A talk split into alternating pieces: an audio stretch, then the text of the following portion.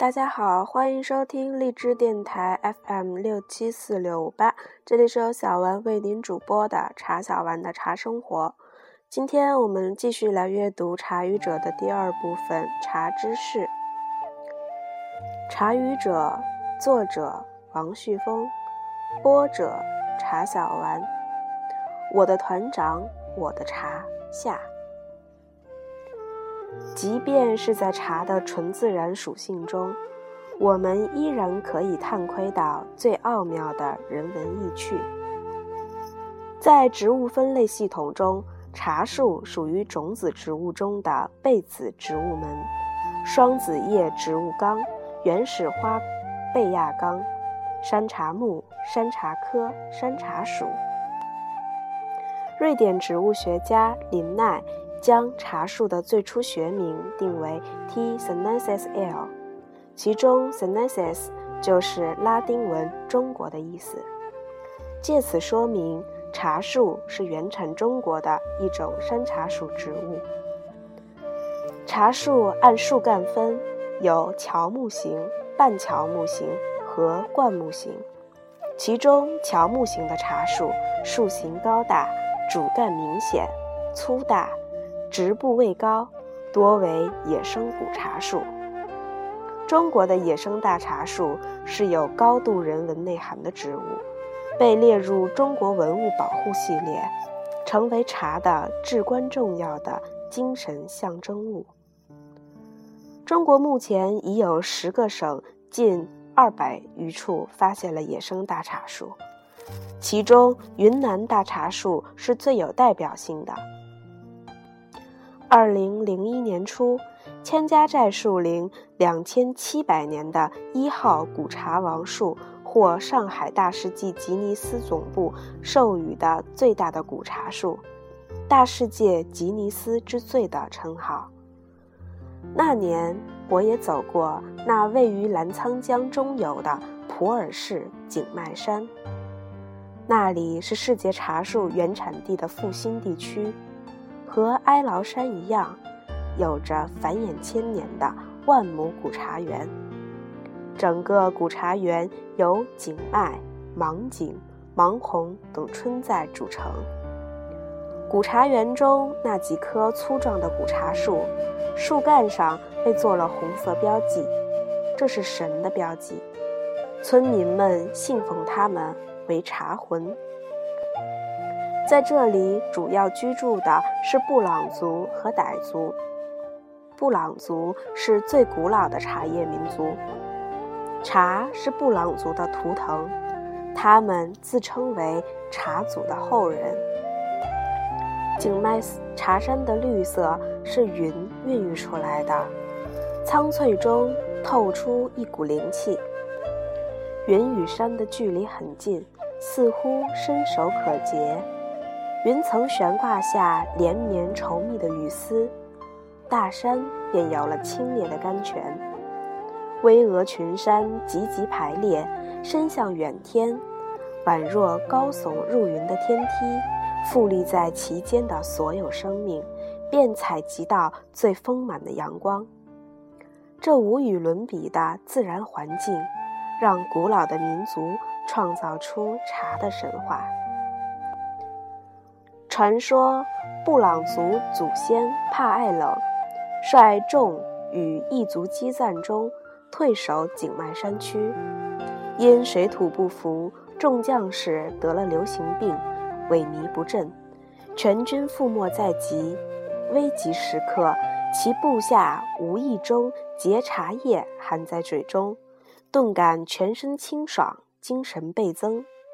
派冷遂命将士视之，病魔皆除，击溃追军。于是帕艾冷领众将士定居景迈山，先种茶，后建房，并在云南各民族中率先开垦了茶园，给后人留下了宝贵财富。布朗族于是奉帕艾冷为茶神，并自称茶神的后代。我正是在了解这一切之后，决定了我茶人小说第二部《不夜之侯》的走向。第一部《南方有佳木》出版之时，曾经有人建议我删掉后面十数万字，我当然不能同意，因为第二部中的主人公们全都得在这十多万字中诞生呀。没有他们，我怎么将遥远的云南与精美的西子湖联系在一起啊？正是因为这些云南的大茶树，正是因为这些行进在大茶树下、牺牲在大茶树下、用鲜血浇灌了大茶树的远征军烈士们，我要将我的小说的场景拉向彩云之南。我看团团时，带着强烈的茶人情绪。我知道，当年那些将士们就战斗在茶树间。缅甸也是产茶的，天气热，茶抽出芽来，一叶长一寸。茶芽叶子就薄，不如被雾气滋润着的南中国的山中茶芽那么韵味深长。如此一寸山河一寸血，在我眼中，碧绿的是和平的茶，鲜红的是战士的血，竟就构成了一幅惨烈的画面。史料记载，远征军戴安澜两千师的一场重要战役就发生在茶园里。我在小说中专门写到了这场战役。江南杭州土著茶叶家族的小姐杭继草万里寻夫到缅甸，孰料心上人东北青年国军军官罗丽打仗去了，正埋伏在离缅甸铜鼓以南三十公里远的皮尤河桥茶丛地中。战斗发生在一九四二年三月中旬的一个清晨。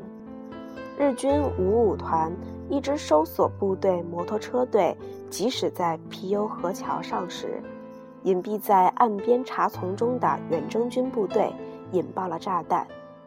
日军措手不及，顿作鸟散鸟兽散，向公路两旁的茶园跑去。不知那秘密的茶棚，早就成了中国将士的天然屏障。这会儿。他们正可以从茶丛中向敌人扫射呢。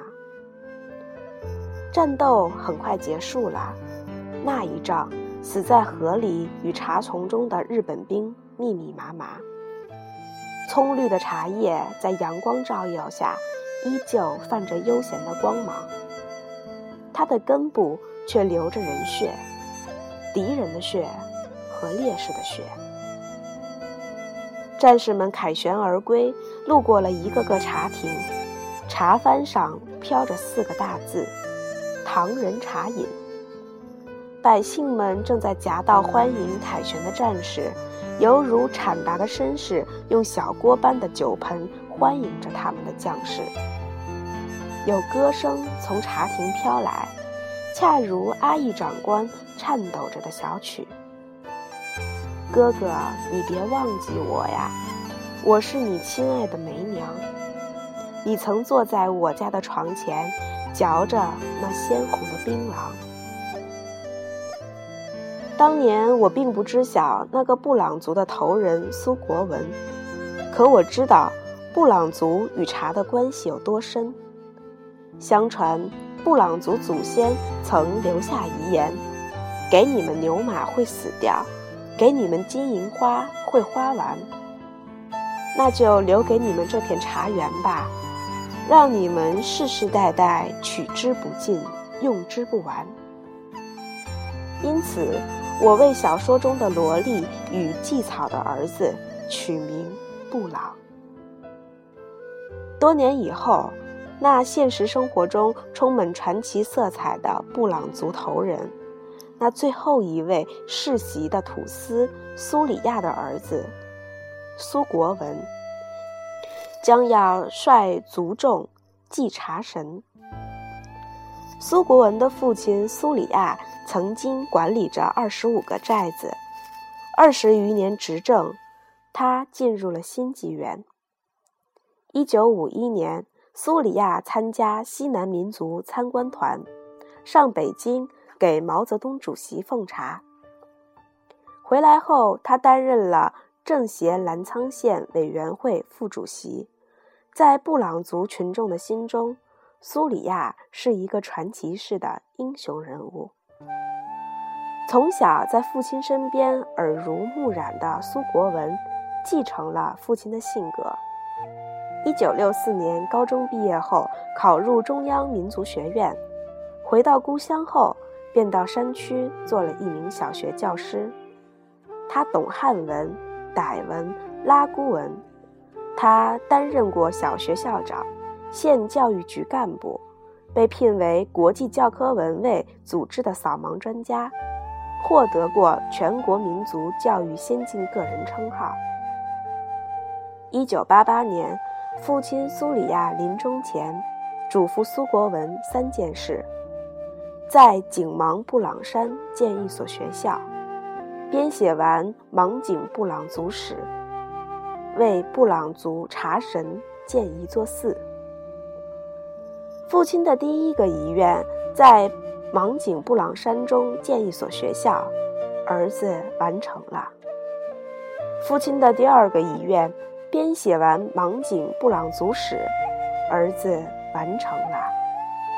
父亲的第三个遗愿，为布朗族茶神帕艾冷。建一座寺，儿子最终也完成了。帕艾冷寺以茶的名誉凝聚着景迈布朗族群众的心，被当地布朗族群众称为“茶祖庙”。苏国文的族人每年每家将一公斤最好的茶献祭给茶祖，销售收入。用于恢复布朗族的文化传统。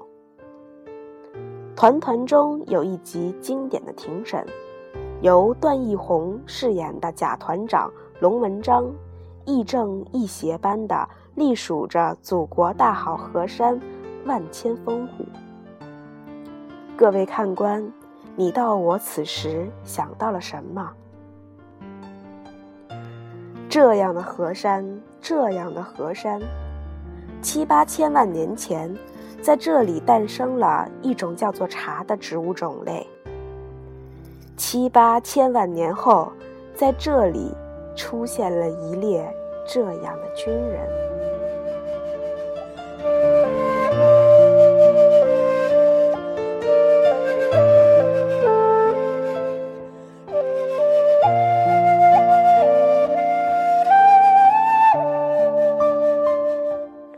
这期的节目就到这里，敬请期待下集。